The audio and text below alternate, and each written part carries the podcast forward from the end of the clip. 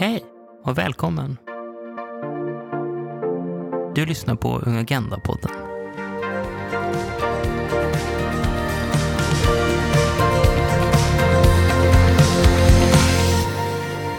Hej allihopa och välkommen till Ung Agenda-podden. Eh, idag blir det ett EU-avsnitt eh, och eh, vi har ju Elsie och Hanna med oss i det här avsnittet.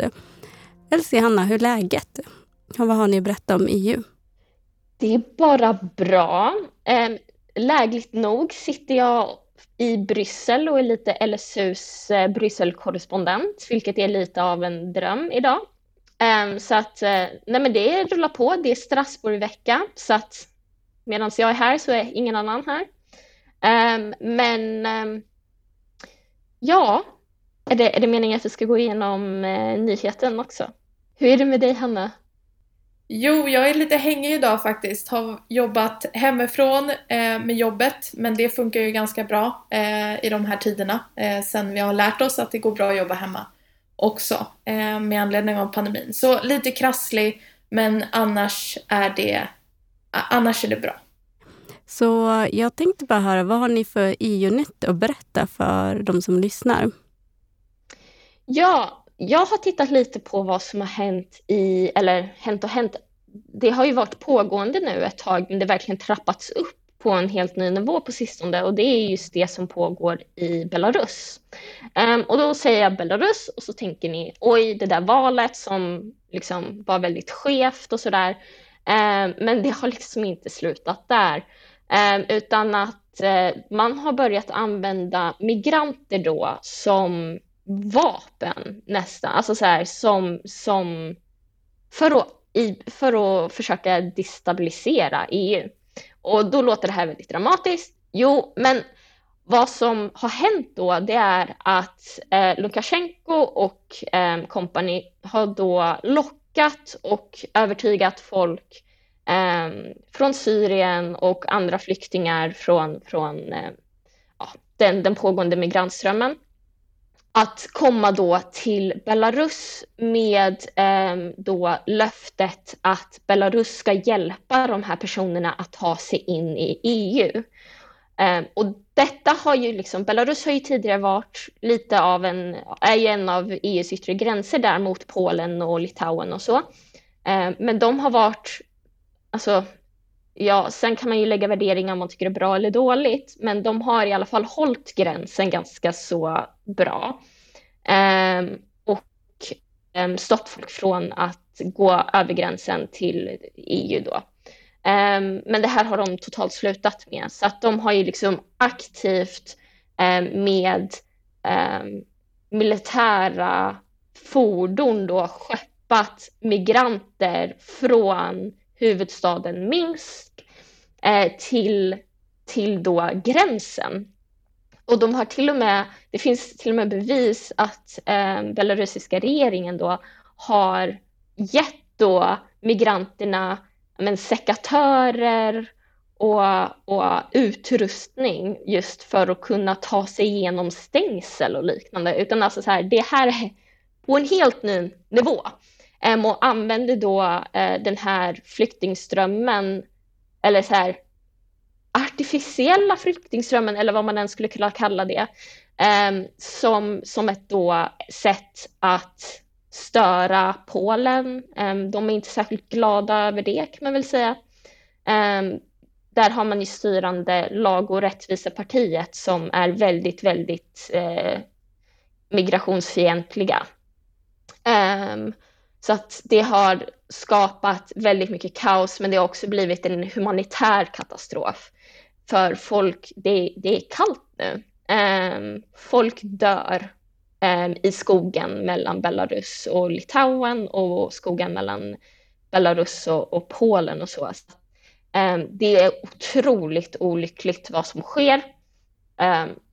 och uh, man har ju haft nu, idag faktiskt, har Svetlana Tsikhanovskaja, ehm, den rätta presidenten i Belarus, ehm, den folkvalda presidenten, hon har hållit tal i Europeiska parlamentet ehm, och EU nu håller på att göra en helt ny liksom, runda med sanktioner. Så att det ska bli, den, den är liksom extra riktad mot just transportföretag just på grund av, av hur man använder tran, ja, det, som, det som tar eh, migranter över eh, EU-gränsen. Så att eh, det ska bli väldigt intressant. Vissa säger att de senaste rundan med sanktionen och hotet om sanktioner har funkat lite, vilket är intressant. Eh, men det är liksom en utvecklande situation och det, man får ny information hela tiden om vad som, som pågår i, de, i den här skogarna. Eh, och, och det är verkligen så här, det är brutalt och det är hemskt. Ehm, och speciellt när man tänker på att det här handlar om människoliv och liksom individuella människor. Alltså så här, det är verkligen brutalt. Så att det ska bli väldigt intressant att se vad som man gör nu med nya rundan med sanktioner och hur man... För hela taktiken varför man gör det här, det är ju för att destabilisera EU. Så vi får se om, de, om det lyckas. Um, jag tycker att vi får visa att det här funkar liksom inte. Vi håller ihop. Um, så att det ska, det ska bli väldigt intressant att se hur man löser det här. Jag tänker också typ i form av hur EU har det, alltså det här asylpaketet som kanske inte är helt färdigförhandlat än, det gäller reformen eh, med asylpolitiken i EU. Eh, och sen tänker jag också på det andra, liksom, att eh, hela poängen att destabilisera för att um, där man använder uh, människor som redan lider. Uh, det är också en typ av ny uh, krigsföring. men vi följer det närmare liksom, och ser den utvecklingen, vilket som är väldigt viktigt. Hanna, vad har du för EU-nytt? Um, ehm, ja, precis som Elsie berättade om den här situationen som har pågått egentligen hela hösten och där många människor har hamnat i kläm. Det är över 2000 personer eh, som befinner sig i det här ingenmanslandet eh, mellan gränsen mellan Belarus och Polen. Men eh, medan det pågår och förväntas pågå i flera månader kanske så händer det ju mycket annat inom EU. Som Elsie nämnde så är det Strasbourgvecka, alltså eh, Europaparlamentarikerna samlas i Strasbourg för att eh, eh, samlas i plenum och bland annat genomföra EU-lagstiftning. Och jag tänkte ta upp en lagstiftning i parlamentet. Eh, igår, tisdagen den 23 november, röstade nämligen Europaparlamentet igenom EUs nya jordbruksreform. Något som man brukar kalla för CAP, Common Agricultural Policy. Och det här, den här reformen, eller långsiktiga budgetpaketet för eh, jordbrukspolitiken kommer att gälla från 2023 till 2027.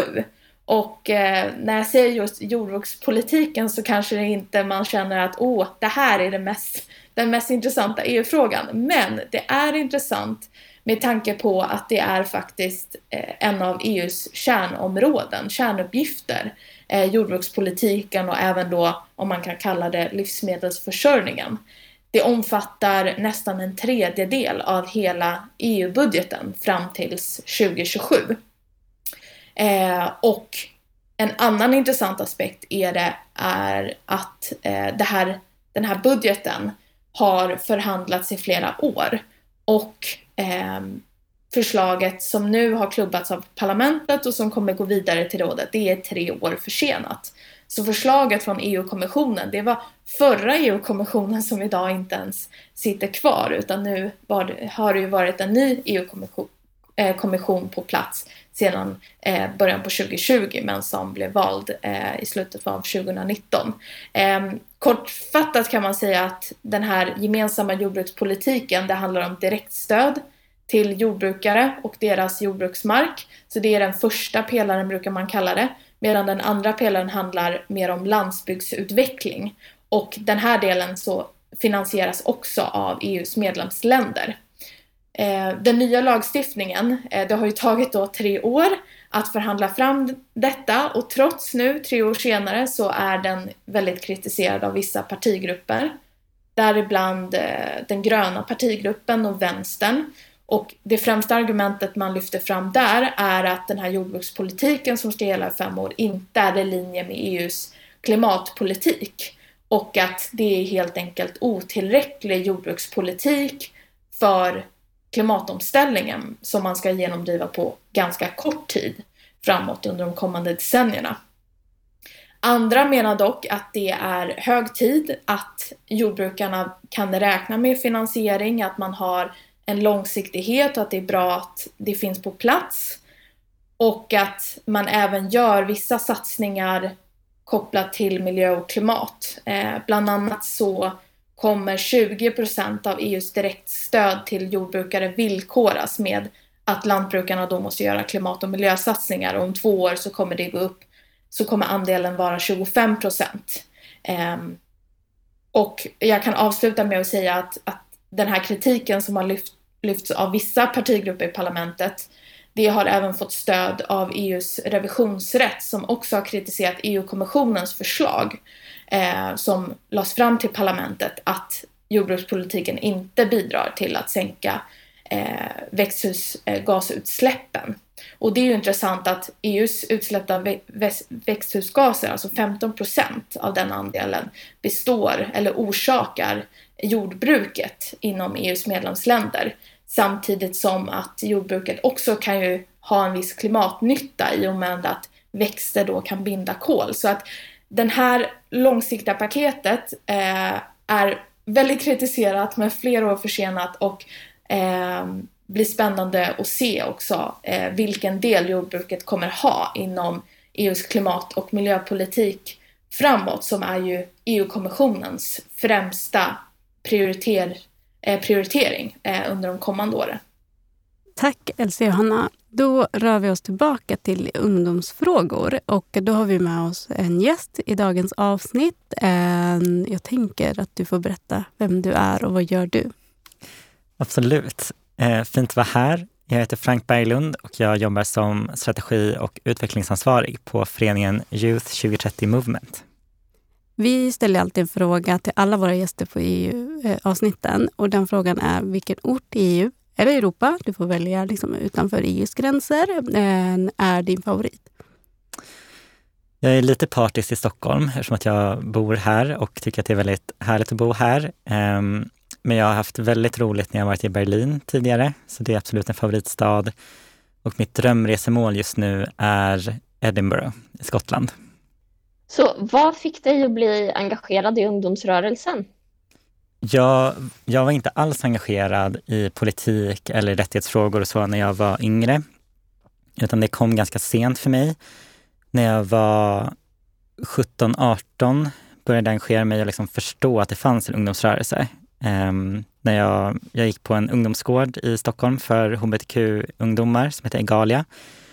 Och där träffade jag några som var aktiva i RFSL Ungdom. Men de var ganska mycket äldre än mig, så jag trodde att det var för att man behövde vara 20 för att vara engagerad i ungdomsorganisationer. Och jag var 14-15. Så det tog ganska lång tid när jag blev medbjuden och eh, då sådär, ja, bara tackade ja för att det kändes fint att vara med och bidra lite grann. Men jag har liksom aldrig känt ett driv eller, eller så förrän jag faktiskt var i ungdomsrörelsen över 18 år och hade fått mitt första uppdrag. Så det, mm, det har varit en lång resa för mig att hitta till ett engagemang och till frågor jag bryr mig om. Vad var ditt första uppdrag? Jag var kassör i RFSL Ungdom Stockholm. Oj, det är det, var... jobbigaste... Nej, jag skojar. Det var ren... Uppdraget är bra, det är viktigt. Det var ren plikt. Jag tänkte att att, att börja som kassör är satsigt. Det måste jag säga, jag är väldigt imponerad. Ja, men det var verkligen sådär. Jag tyckte alla var, alla var ganska mycket äldre än mig i den styrelsen. Jag tyckte alla var så himla coola. Ingen ville vara kassör. Så då tänkte jag att jag tog chansen att här, ställa upp och hade en liksom kassalåda med tusen kronor i kontanten i, hemma i min garderob som jag var jättestressad över i ett helt år. Um, men ja, det var väldigt fint att så här, arrangera fikaträffar och hänga med andra unga hbtq-personer. Det har varit jätt, ja, helt livsavgörande för mig i min ungdom. Du sa att det var en lång resa i ungdomsrörelsen. Vad har du gjort mer inom ungdomsrörelsen? Efter att jag var kassör i den lokala RFSL Ungdomsföreningen så blev jag ett par år senare tillfrågad om att sitta i förbundsstyrelsen för RFSL Ungdom. Så jag har varit ledamot, vice ordförande och förbundsordförande i RFSL Ungdom. Och därigenom började ett engagemang i RFSL också. Det har också varit vice ordförande på nationell nivå. Och jag har gjort lite allt möjligt. Jag har suttit i LSUs styrelse och eh, var med och startade upp Ungdom mot rasism för andra gången för ett par år sedan. Just nu är mitt enda ideella uppdrag att jag är revisor i en patientförening för transpersoner. Det, det är en lagom nivå eh, i, som kompletterar det, det jag jobbar med på dagtid. Ja, jag har bara en fråga, en sista liksom, eh, kring engagemang. Vad är det som engagerar dig Frank? Orättvisor, tror jag. Att jag blir så otroligt arg över att saker är orättvist. Um, så det är någon sorts ilska i kombination med att uh, få jobba tillsammans med personer som brinner för samma sak. Det har varit mina två drivkrafter. Du jobbar idag, som du nämnde, på Youth 2030 um, som strategi och utvecklingsansvarig. Vill du berätta lite vad organisationen arbetar med och syftet? Absolut. Vi är lite annorlunda från många andra organisationer i civilsamhället. Vi är ganska nystartade. Vi bildades som ett projekt under eh, valrörelsen 2018 av Sara Damber eh, som också grundat Friends bland annat ehm, och flera andra demokrati och barnrättsaktivister ur ett behov av ehm, ja, men samordning, riktning i barnrättssektorn och att en frustration över att det var väldigt polariserade diskussioner inför förra valet och ja, en brist på ungas röster. Så de samlade dem till ett eh, toppmöte med hundra demokrati och barnrättsaktivister och det blev också väldigt tydligt att så här, det saknades röster från unga på det mötet, eller det fanns behov av fler röster från fler unga. Så då hade vi ett till toppmöte under 2019 eh, där det var 200 unga och 50 vuxna från hela landet. Och då med vuxna i det sammanhanget så menar vi beslutsfattare eller makthavare på olika sätt. Ehm, och vi hade liksom en lång process där vi träffade flera hundra unga inför det och ja, men, unga tog fram politiska förslag som diskuterades på det toppmötet. Och det fanns ett, ehm, det blev väldigt tydligt i det sammanhanget att det finns en, det saknas någon typ av aktör som samlar upp det här, dels det lokala fokuset, det var väldigt många förslag som unga engagerades i som handlade om kommunal utveckling och eh, så samordning, nätverk. Ja, men det fanns ett stort behov av någon ny aktör. Så då bildade vi föreningen Youth 2030 Movement. Eh, innan hette vi Youth 2020. Eh, och eh, det vi gör, vi tänker att vi ska lägga ner år 2030. Det är därför vi heter som vi gör. Eh, så att det är kanske lättare att tänka på det som ett projekt för att vi ja, lite mittemellan mellan att vara stiftelse och förening och sådär. Ehm, så att vi har, dels jobbar vi med strukturellt påverkansarbete för att men vår vision är liksom en, en demokrati där alla har makt oavsett ålder. Så att då jobbar vi med det genom att vi Just nu jobbar vi för att sänka rösträttsåldern till 16 år. Jag har ett liksom strategiskt strukturellt arbete kring det. Jag har tagit fram plattformen eh, Störredemokrati.nu bedriver ett nätverk av ungdomsrörelseaktörer där bland annat LSU är en aktiv part. Eh, så det är vår stora påverkansfråga. Sen jobbar vi också för att unga ska få inflytande här och nu på lokal nivå. Så vi har samarbete med ett 15-tal kommuner nu eh, där vi skapar ja, lokala processer där unga får eh, vara med och besluta och där unga är med liksom, i idéframtagning till genomförande, implementering, utvärdering och sådär. Um, och sen så vårt, det sista, liksom tredje stora saken vi gör är att vi har en demokratifond där vi fördelar medel till organisationer som jobbar för ungas inflytande i demokratin. Riktigt maffigt arbete, men det är jätteimponerande att höra liksom att, att man blir nästan så trött av att, att höra. Det är så mycket men jättehäftigt koncept också. Um, du har ju tidigare suttit i LSUs styrelse, um, ehm, sa du, um, men också varit ordförande i RFSL Ungdom. Så vad, vad är det för koppling mellan det arbetet och det du gör nu, skulle du säga? Men jag var ändå liksom aktiv. Ja, men när jag var i Järvsö ungdom var jag arvoderad ordförande under flera år och har varit väldigt mycket i civilsamhället, ungdomsrörelsen och i hbtqi-rörelsen framför allt. Och har ju lärt mig jättemycket om hur organisering fungerar, demokrati, ledarskap. Det har verkligen format mig som person och som jag kommer ta med mig i alla jobb och uppdrag jag har resten av livet, tänker jag. Men det som jag också tar med mig, framför allt från LSU, av att ha sett så stora delar av ungdomsrörelsen, är att det är någon känsla av... Eh, jag har känt att det funnits ett glapp mellan min vision och hur rörelsen är. Alltså det saknas någonting eh, eftersom att det också är en så stor del av unga som inte är organiserade idag, eh, som inte känner att dagens ungdomsrörelse är relevanta. Det, i nästan alla orter där Youth 2030 är nu så finns det ingen ungdomsrörelse. Det finns knappt idrottsföreningar där unga kan ha inflytande. Så att det är en väldigt stor grupp unga som inte hörs. Och jag har velat Alltså jag tycker att LSU är extremt viktiga. Jag tycker att de ungdomsorganisationer som finns självklart är extremt viktiga. Så att det, det vi gör nu på Youth 2030 är absolut inte att vi vill konkurrera eller ersätta eller, eller så, utan mer fylla ett tomrum som vi ser.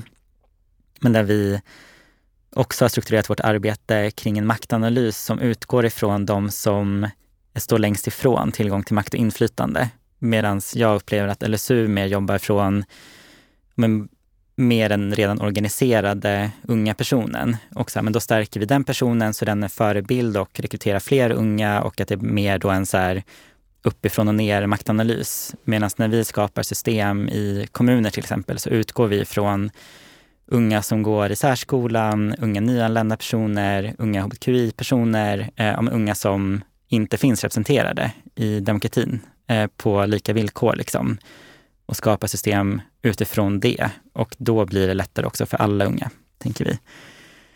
Um, och sen så har vi också lyxen på Youth 2030 att vi inte är helt projektberoende, utan att vi har givare som är större stiftelser som jobbar med demokratifrågor och då får vi större möjlighet att anpassa vårt arbete efter vad vi tror får effekt och inte, inte fokusera kring så här, okej, vi har så här många anställda, vi har de här typerna av projekt.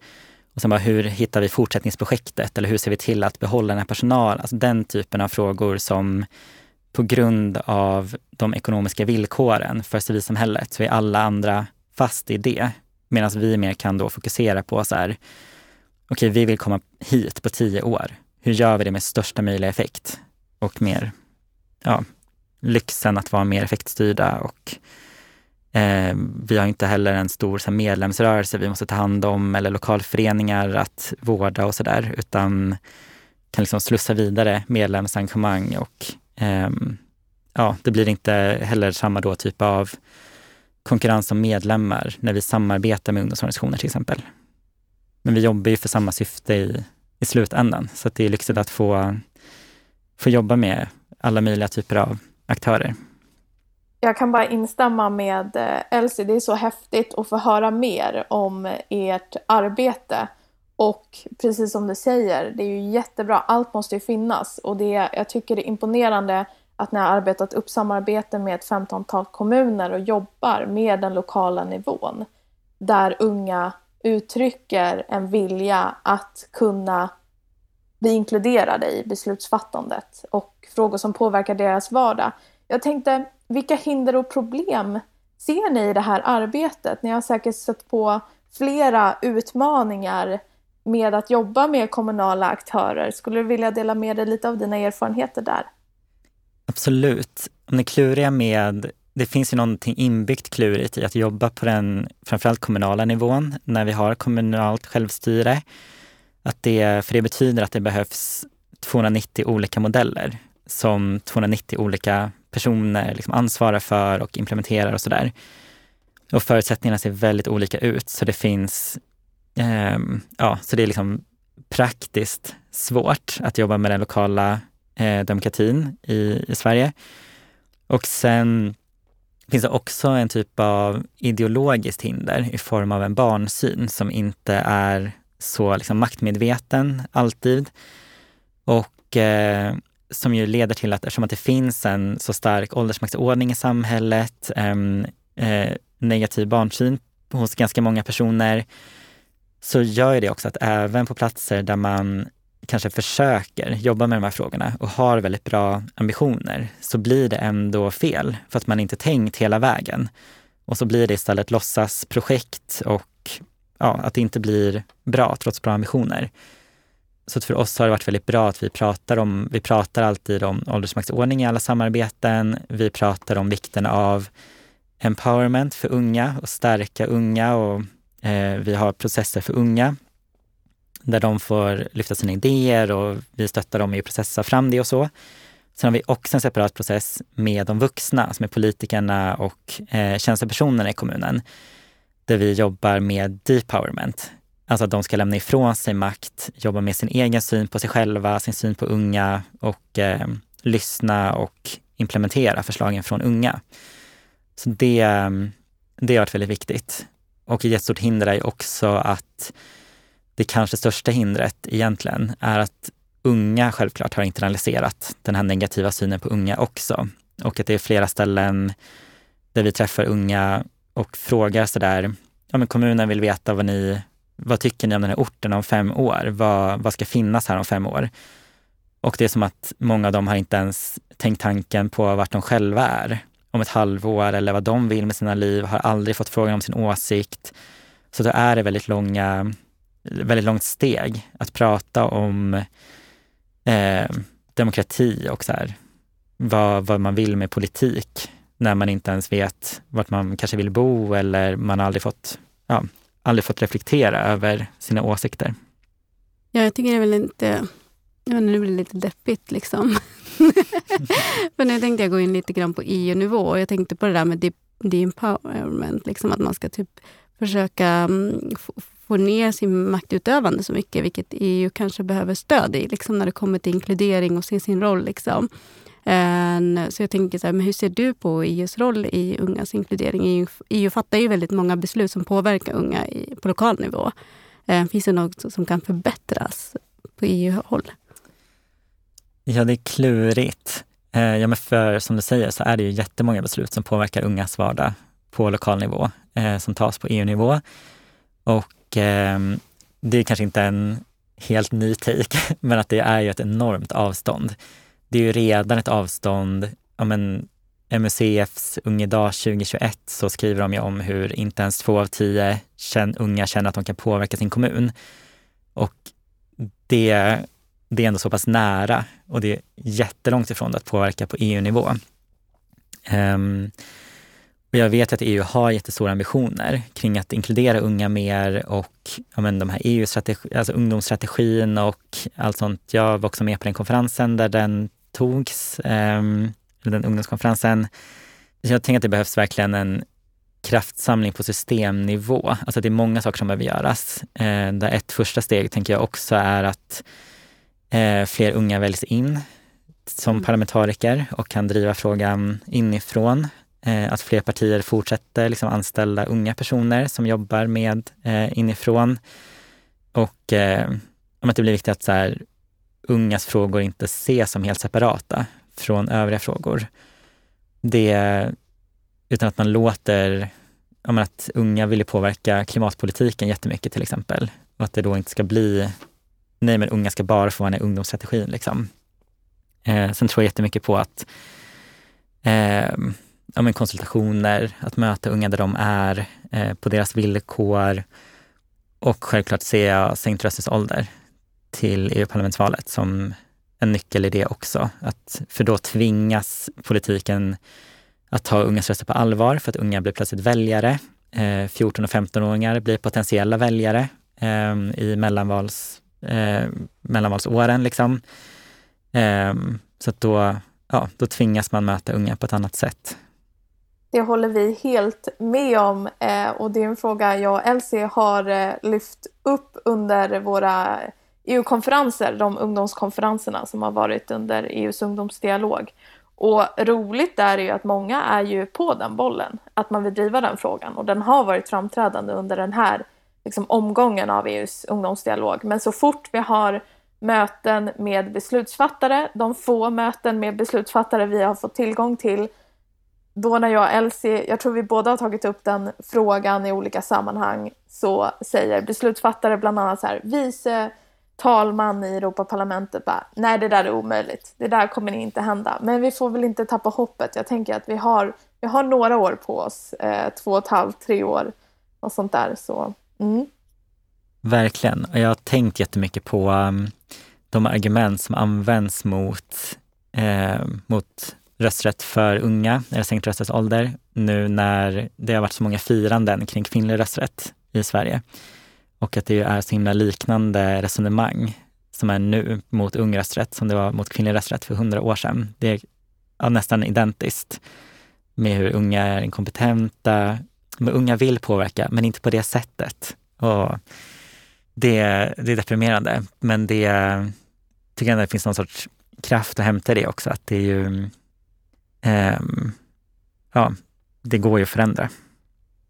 Ja, jag tänker också typ att det är när det inte kommer nya argument utan man återanvänder argument som redan funnits för andra visar ju också på att eh, alltså det är inte så stor förändring egentligen för samhället, vad jag förstår. Liksom. Är man orolig för en målgrupp ska få mer makt eh, och kommer med sån um, ja, men, uh, inte hatfulla, men ologiska argument, när man redan testat dem tidigare, att det inte, är, det inte stämmer, så betyder det ju egentligen bara att de inte vet. Alltså jag tänker det är mycket okunskap mm. um, som behöver liksom ordnas, uh, liksom helt enkelt.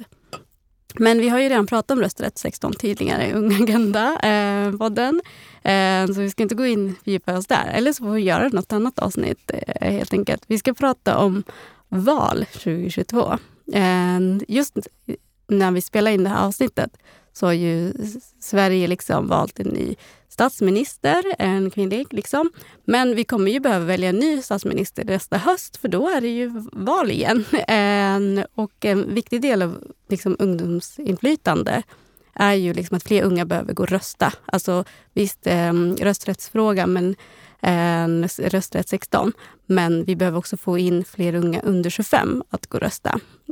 Och det liksom stämmer ju överens också över liksom hur EU påverkar riksdagen och hur riksdagen påverkar EU. Så att vilka vi väljer in till riksdagen eh, kommer ju också vara personer som kommer välja EUs liksom, ja, relation eller EUs inflytande i Sverige. Eh, jag tänker Hanna Elsäker, skulle ni kunna berätta kort liksom om EUs roll i svenska valet. Vad för roll har det och varför, hur, hur stort inflytande EU har? Ja, nej men jag tycker det är jätteintressant och det känns väldigt snart när vi går in på nytt år och det är valår så känns det eh, viktigt att ta upp det ändå hur stort inflytande det svenska valet, framförallt riksdagsvalet, spelar roll för vilken politik Sverige för i EU. Eh, tidigare i år då hade vi ju ett poddavsnitt som vi kallade EU Basics, jag, Elsie och sen så hade vi Louise Grabo som LSUs representant till Europeiska ekonomiska och sociala kommittén med som gäst. Och då gick vi igenom beslutsfattandet inom EU, vad alla institutioner gör. Eh, och där nämnde ju vi en av de lagstiftande organen inom EU, eh, rådet, eller fullständiga namnet är Europeiska unionens råd. Eh, och informella namnet är ju rådet eller ministerrådet. Eh, direktval har vi ju till EU, eh, alltså att vi röstar i Europaparlamentsvalet var femte år. Men rådet, det är ju Sveriges statsråd, ministrar, som tar de besluten tillsammans med andra medlemsländer. Och här är det intressant att de ledamöterna vi har i riksdagen som sen eh, utgör ett eh, regeringsunderlag, det är ju vårt regeringsunderlag eller vår regering som har lika stort inflytande över EU-lagstiftning som Europaparlamentet som är direktvald av eh, EUs medborgare. Och lagstiftningsärenden går ju igenom båda dessa eh, institutioner och behöver godkännas. Och här i rådet då, då, finns det ju olika, det finns ju kvalificerad majoritet eller enhällighet det beror lite på frågans karaktär, vilken sakfråga det handlar om och om EU har kompetens inom den sakfrågan eller inte. Eh, men det är ju intressant just att eh, Sveriges ministrar har en väldigt stor inverkan på Sveriges förda EU-politik. Något som kanske inte alla eh, känner till. Och det som är lite speciellt i Sverige också att vi har en EU-nämnd, ett organ i riksdagen där regeringen förankrar vilken politik man ska driva i rådet. Och Elsie kanske vill, eh, vill bygga på där eh, med den funktionen och, och andra tankar. Alltså det, det, handlar ju mer om, om hur svenska valet påverkar EU än hur EU påverkar svenska valet. Det hade varit lite skevt om EU påverkade det, det svenska valet. Eller i och för sig inte, EU-frågorna kan ju påverka det svenska valet. Um, om man tittar på de frågorna som har varit uppe på senaste tiden, uh, när vi har haft stora strömavbrott i Stockholm, så har folk gillat att prata elkris, även om det inte riktigt har med saken att göra i min, min uh, bok, men just det här prata om, om energiunion och, och, och just den situationen är ju djupt en EU-fråga också.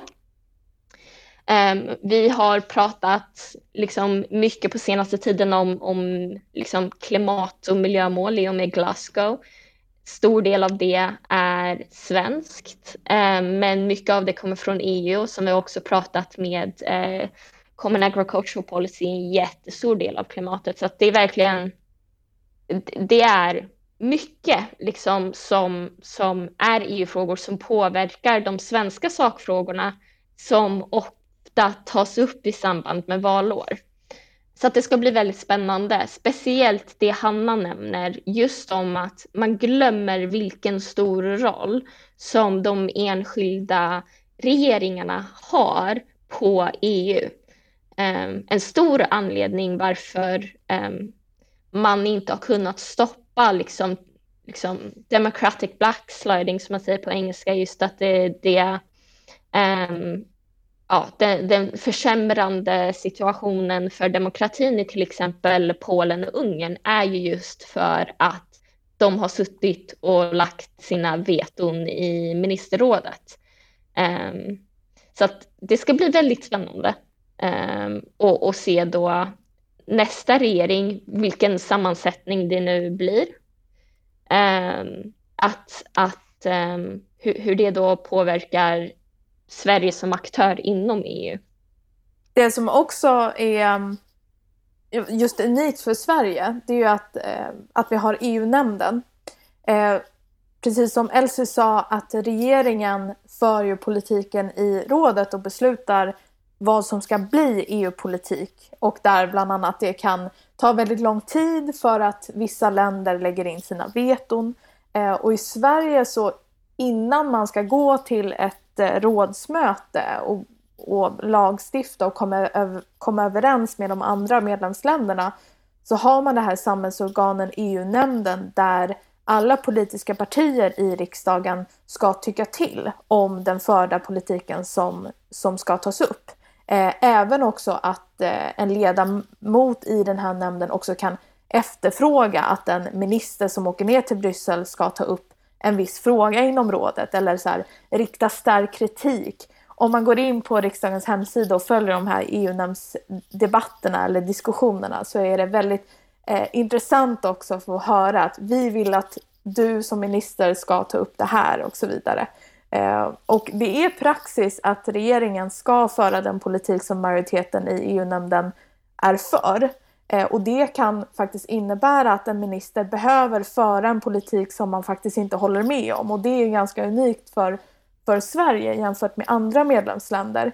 Men jag tänker att det låter lite grann som att, eh, ehm, att det finns mer makt eh, för riksdagen och framförallt regeringen att påverka EU än, nu kanske jag spårar här, men än vad Europaparlamentet gör. Jag kan tycka det ibland, att det tar så himla lång tid att se effekterna av Europaparlamentets arbete. Liksom. För det måste gå flera rundor och framförallt liksom gå igenom ministerrådet. Och därför tänker jag att det är väldigt viktigt att prata om eh, allmänna valet. Att det inte bara är ett val som påverkar svensk politik utan svensk politik utanför Sverige också.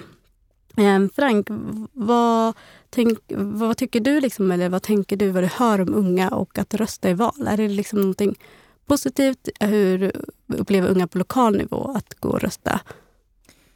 Det är väldigt olika beroende på vilka unga vi möter. Eh, många är väldigt peppade på att få rösta första gången när vi träffar personer som hinner fylla 18 innan nästa val.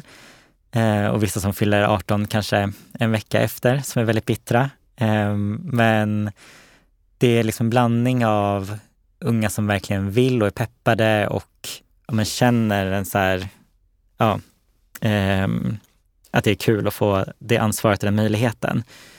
Men jag träffar också ganska många unga som känner sig ganska, de kanske inte har jättestort förtroende för politiken och demokratin, att deras röster ändå inte spelar någon roll, att man inte ens förstår riktigt vad man kan påverka och inte.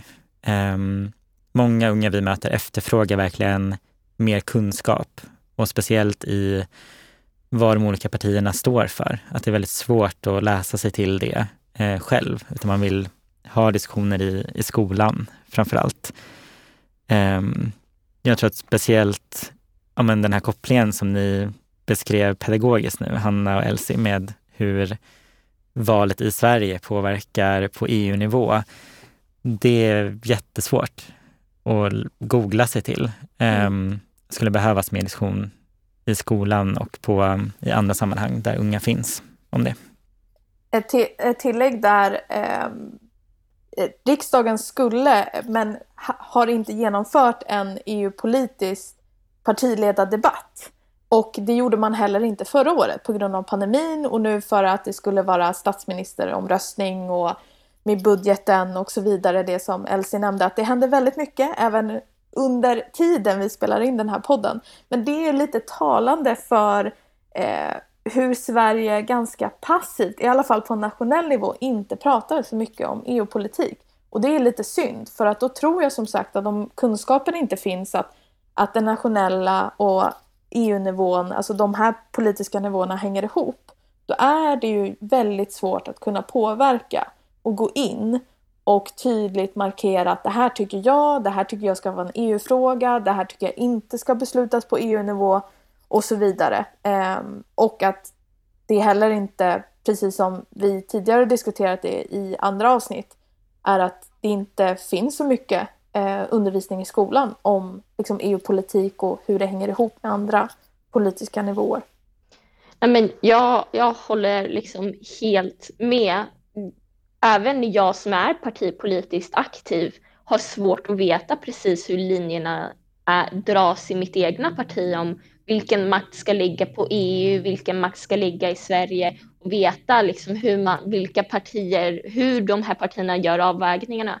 Jag tror att, att, att speciellt nu när vi har framtidskonferensen på EU-håll där man ska prata väldigt stort och liksom prata om, om um, institutionell förändring så, så blir det väldigt svårt då när partierna har inte riktigt en uttalad liksom det här är vår vision för EU. Man vet vilka partier är lite EU-skeptiska och har varit tidigare för en liten Swexit. Ehm, ytterkantspartierna specifikt då, men um, så, så det, det, är svårt att, att veta precis hur partierna drar den gräns, gränsdragningen och då blir det också svårt att veta aha, liksom, hur ska man förhålla sig till det? Um, men någonting som liksom, jag fyllde år, jag fyllde då 18 en vecka, eh, inte en vecka, en månad efter förra valet. Så jag har aldrig fått rösta i ett, i ett eh, liksom, riksdagsval. Ehm, så att jag är otroligt taggad.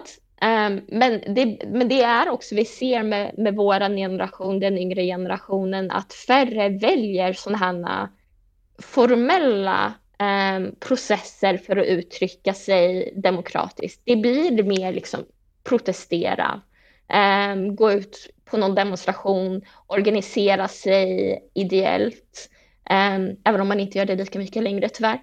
Ehm, men, men också att omvandla då ungas typ Instagram-aktivism till att gå till ett röstningsbås. Jag tror där har vi liksom ett jättestort, um, jättestort liksom, potential och, och, faktiskt få förändring och, och, speciellt om man ser till liksom, de, de eh, framtidsfrågorna, liksom miljön och så, då, då måste vi få ut ungdomar. ni har ju berättat liksom vilka hinder och eh, hot som finns. Men jag tänker, vad behövs göras då i så fall? Liksom, vad, jag tänker dela upp det då. Vad behöver ungdomsrörelsen göra? Eller liksom andra aktörer som Youth 2030? Eller liksom, vad behöver liksom de som har makten också? Vad behöver de göra? Eller är det någonting som är utanför? Eh, Hanna? Ja, förutom sänkning av rösträttsåldern som vi nog kan prata om i flera timmar så tror jag det är jätteviktigt och det nämnde Frank också att man måste förstå, alltså både kommuner, regioner, riksdag, eh, olika organisationer, alla måste förstå att unga påverkas av alla politiska sakfrågor och att man måste låta unga få plats i alla politiska forum där man diskuterar framtidsfrågor och viktiga politiska frågor. Och jag tror att det är viktigt att inte vara rädd för att både prata om stora övergripande frågor som hot mot demokratin, eh, yttrandefriheten, rättsstaten, människors säkerhet men också att gå ner på de här små detaljerna kring budget, eh, hur spenderas pengarna, hur har man exempelvis plattformar, har man utrymmen som ung i ens kommun att eh, delta? Eh, har man en bra utbildning? Har man bra vård? Och så vidare. Så att man hittar de här platserna och det behöver ju många olika samhällsaktörer, både privata och offentliga aktörer, ta ansvar för. Eh, men det är ju inte lätta lösningar, men jag tror att eh, det kan vara en bra start och jag hoppas det kommer, eh, det kommer igång, gärna tidigare än senare under nästa år. Men om, om Hanna liksom inte ger lätta lösningar så kan jag ge i alla fall en lätt lösning som LSU har pratat väldigt länge om och det är att se till att eh, ungdomsförbund får komma in på skolor. Det blev ju en sån beröringsskräck när SD kom in i riksdagen i att man, alltså i många kommuner och på många ställen eh, så har man stängt så att ungdomsorganisationer kommer inte in i skolan. Um, och det här är ett jätteproblem. För att skolan är ett demokratiskt forum. Det är där ungar finns, det är där man uttrycker sig, det är där liksom hela ens liv är. Ehm, så det är klart också att man ska också då tillåta att det sker en, en, en, en debatt där. Och speciellt när det är någonting som unga efterfrågar. Så att jag tror att jag blir liksom verkligen ledsen när man, när man pratar om det här att det här var liksom en metod då att, att stänga ute ungdomsorganisationer var ju en metod då för att man var rädd för en specifik rörelse. Alltså jag tror att det bästa alternativet för att bemöta sådana här rörelser är att bjuda in dem, debattera dem. Um, för att jag tror att man skyddar inte demokrati och, och mänskliga rättigheter genom att sluta sig inåt och att inte fortsätta en debatt. Um, det är väldigt, i, i min mening, liksom kontraproduktivt. Så att jag tror att det viktigaste och någonting, man brukar ju då öppna upp eh, inför valen så att ungdomsförbunden kan komma in eftersom man har skolval och liknande. Så jag hoppas att när man även kommer förbi det valåret nu fortsätter hålla skolor öppna för organisationer, att man ser hur viktigt det är för ungdomar att ta del av det offentliga samtalet. Um, och inte bara ta del, men att vara en del av det själva också. Flera bra förslag. Eh, jag håller med om allt som har sagts. Jag tänker att alla partier också har ett ansvar i att tänka kring vilken typ av ungdomssyn de målar upp och hur hur de väljer ut vilka som representerar partiet, vilka frågor de lyfter, ja, vilka står på listorna, vilka anställer man, vilkas röster prioriteras. Eh, det finns ett väldigt stort arbete att göra, göra där och jag menar, tillgängliggöra sin politik för unga på olika sätt. För det är ju så att det, unga är ju experter på att vara unga. Bara den som är 18 idag vet hur det är att vara 18 idag. Så därför är det så himla viktigt att det ehm, ja, att det inte är massa eh, medelålders personer som sitter och gissar vad unga vill ha och behöver. Eh, utan att verkligen jobba på, på gräsrotsnivå och möta unga där de är på olika sätt. Och sen tänker jag också att vi som rättighetsrörelser, som civilsamhälle har ett väldigt stort ansvar i att bemöta den ibland liksom fascistiska syn på unga som kommer nu. Väldigt så här auktoritär syn på unga, väldigt negativ och eh, farlig enligt mig, som ofta målas upp. Att det är många partier nu som verkar vilja göra mm, frågan om eh, koppla ihop liksom invandring, unga och kriminalitet. Eh, och väldigt mycket prat om eh, unga nyanlända personer och unga med invandrarbakgrund. Eh, men extremt få, nästan ingen som hörs i media och i andra sammanhang som själv är ung, liksom, som pratar om den här frågan. Så där tycker jag att vi har ett superstort ansvar i att ja, centrera, för det är jättemånga som har olika valkampanjer nu, att vi har ett ansvar att centrera de valkampanjer och insatser som vi gör i att bryta den liksom, jargongen, tonaliteten och lyfta upp en annan ungdomssyn oavsett vilken fråga det är man vill driva, oavsett om det är eh, skolfrågan, klimatfrågan, eh, antirasistiska frågor, att man verkligen jobbar med synen på, på unga och ja, vilka som man själv lyfter upp och ja, vilken retorik man har kring det. Jag tycker det är en jätteviktig poäng och jag känner mig faktiskt ganska orolig inför valet. Vi ser nog att eh, en stor fråga kommer vara kopplat till liksom, brottslighet och kriminalitet och att det saknas väldigt mycket att samtala med personer som har upplevelser att vara ung och leva i utsatta områden i Sverige. Och att det redan nu är problematiskt och när politiska partier ska börja positionera sig allt mer så finns det en jättestor risk att man bara liksom målar upp bilder som inte stämmer eller som skadar snarare än gynnar. Så jag skulle vilja nästan sticka ut hakan lite och säga, jag, eh, jag och Elsie har bara några månader kvar av vårt uppdrag, men att jag hoppas att LSU eh, liksom, nästa år vågar ta upp den frågan om just synen på unga. Och som man ofta talar om att man inte pratar om unga utan med unga och det kommer bli, vara jätteviktigt inför nästa val. Ja, jag tänker också typ eh, um eller hur ska jag säga det? Alltså det, det här kommer vi klippa bort äh, säkert. Äh, nej men jag tänker också typ ibland att äh, vi som ungdomsrörelsen, eller jobbar inom ungdomsrörelsen och ungdomsorganisationer också har en roll i att eh, att tänka liksom, vad är ungdomlig eh, språk. Alltså jag tänker typ i arbetet med ungdoms, i just ungdomsdialog så pratar vi mycket om youth-friendly liksom, språk. Eh, alltså ungdomsvänligt språk som är lätt att förstå och liksom men samtidigt liksom har vi också tendenser att väldigt prata som eh, vissa vuxna. Eh, och det för mig blir liksom kontraproduktivt. Alltså det blir så här, då har vi de unga som är ungdomliga, så har vi de här organiserade unga som inte pratar som de unga i vardagen. Och jag tycker där har vi ett ansvar att alltid liksom tänka att det inte ska bli någon större skillnad liksom på för att eh, även liksom jag tänker hindren ser likadana ut. Om de inte är lika stora så är de ändå där. Det finns fortfarande hinder oavsett om man är organiserad eller inte. Liksom, bara för att man är ung. Och, och där tänker jag att, liksom, att vi i ungdomsrörelsen behöver tänka på så här, okay, vi ska vara inkluderande men också lyfta det här som ni har sagt också. Så här, men synen på unga. Alltså det här är någonting som påverkar alla unga och inte liksom... Eh, och då behöver vi kanske vara lite mer eh, inte allierad, men lite mer så här, var, våga vara lite mer ungdomliga. Liksom. Eh, och inte liksom prata högtravande eh, som en äldre liksom, person.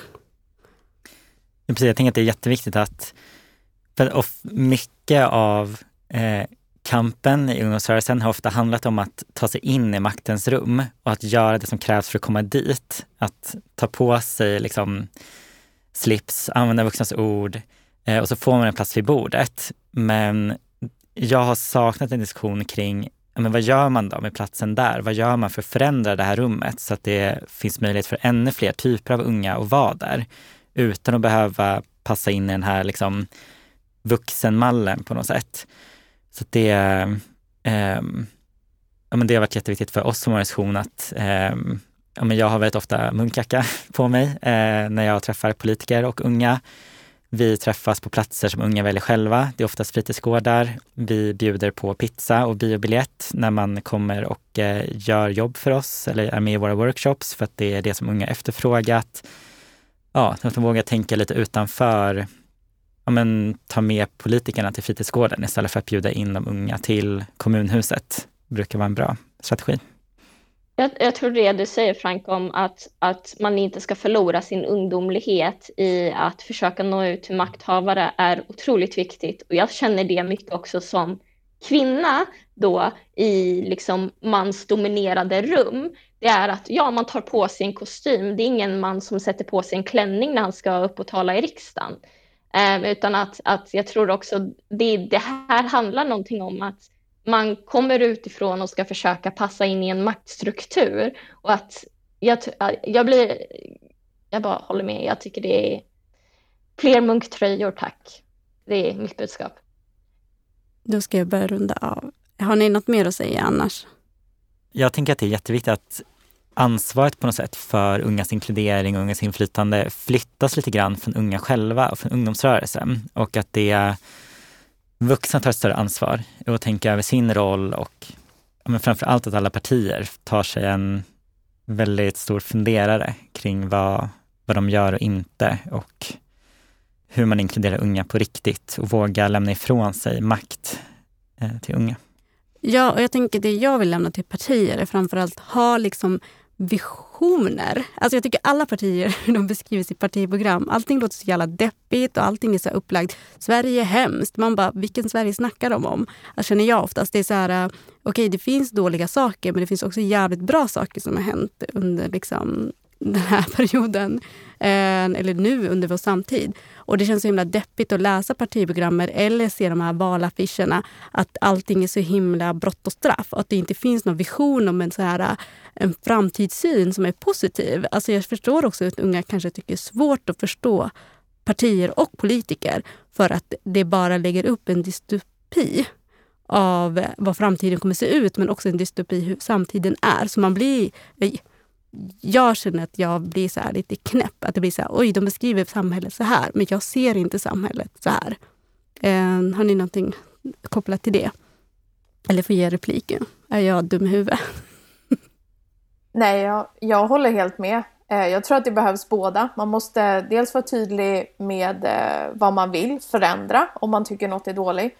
Dels också få, alltså, få lov att visionerna får utrymme eh, i debatterna eh, och att alla, alla inom ett parti får lov att uttrycka det men också att man bjuder in andra röster, alltså utöver partipolitiken som får också eh, berätta om sina visioner.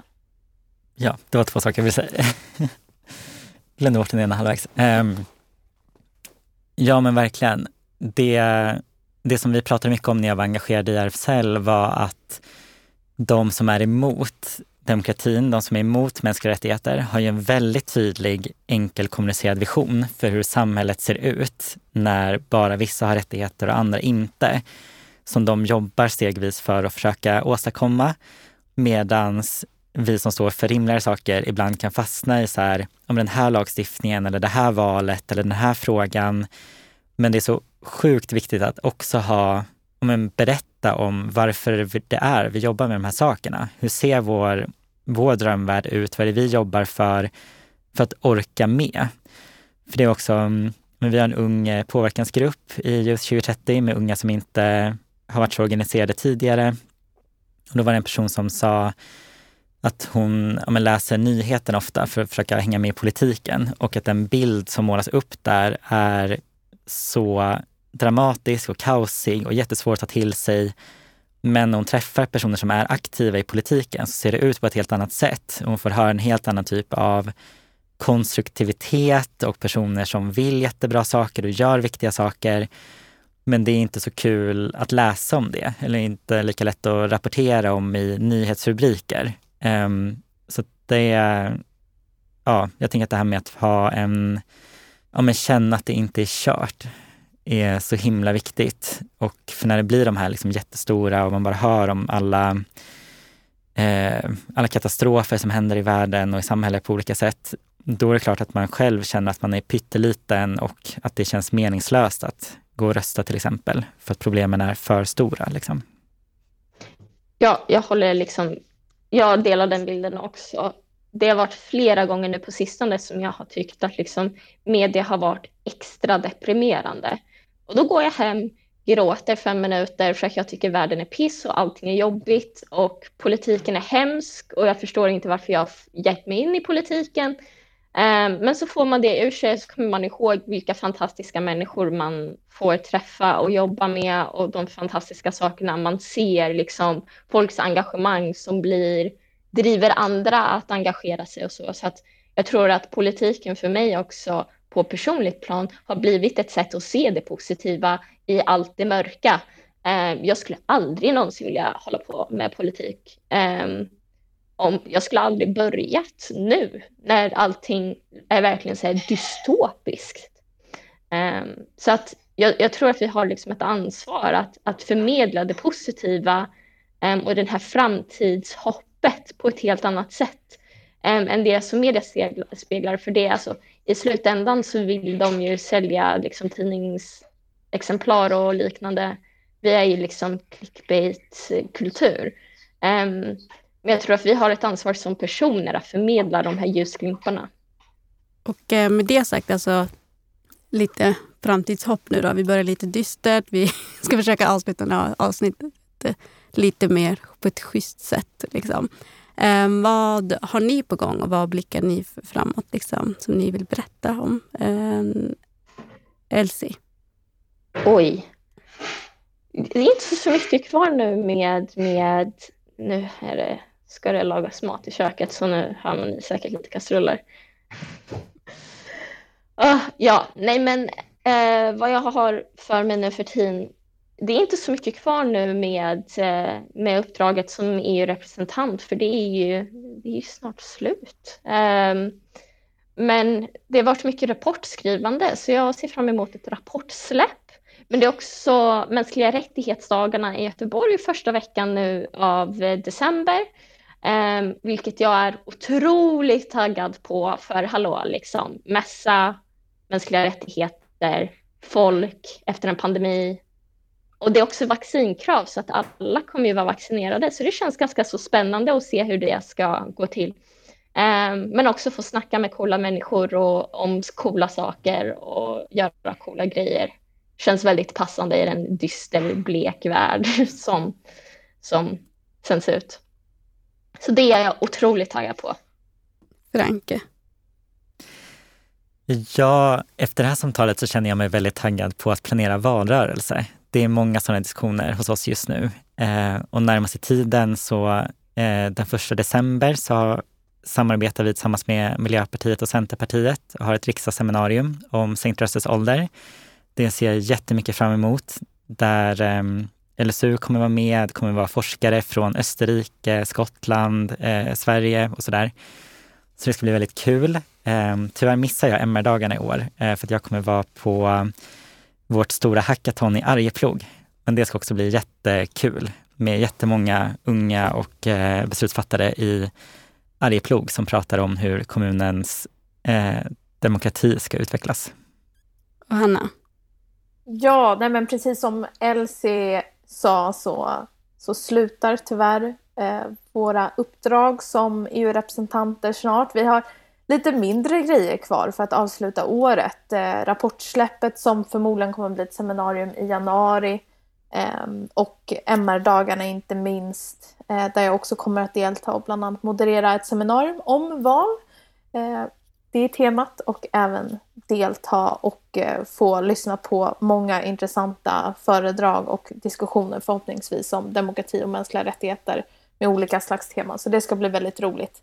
Sen efter årsskiftet så tror jag nog eh, att jag eh, kanske inte hoppar på något nytt eh, ideellt uppdrag som tar eh, mycket tid utöver heltidsjobb eh, utan eh, att eh, man har mer tid att gå promenader och umgås med vänner men jag tror inte jag kommer lyckas så länge för jag kommer nog hoppa på olika ideella engagemang om jag känner mig själv rätt. Men det kommer i alla fall bli någon slags eh, nyårslöfte så vi får se hur det går. Ja, tack så mycket för att du var med Frank. Eh, det var jättekul att få höra mer om ljus eh, och även höra liksom, eh, reflektionen reflektionerna om allmänna valet. Tack Elsie och Hanna och tack för att ni har lyssnat. Så hörs vi igen Nästa avsnitt kommer ju då handla om FN. Det ska bli kul att höra vad Jasmin... Förlåt. Det ska bli kul att höra vad Jasmin har att berätta. Tack! Tack!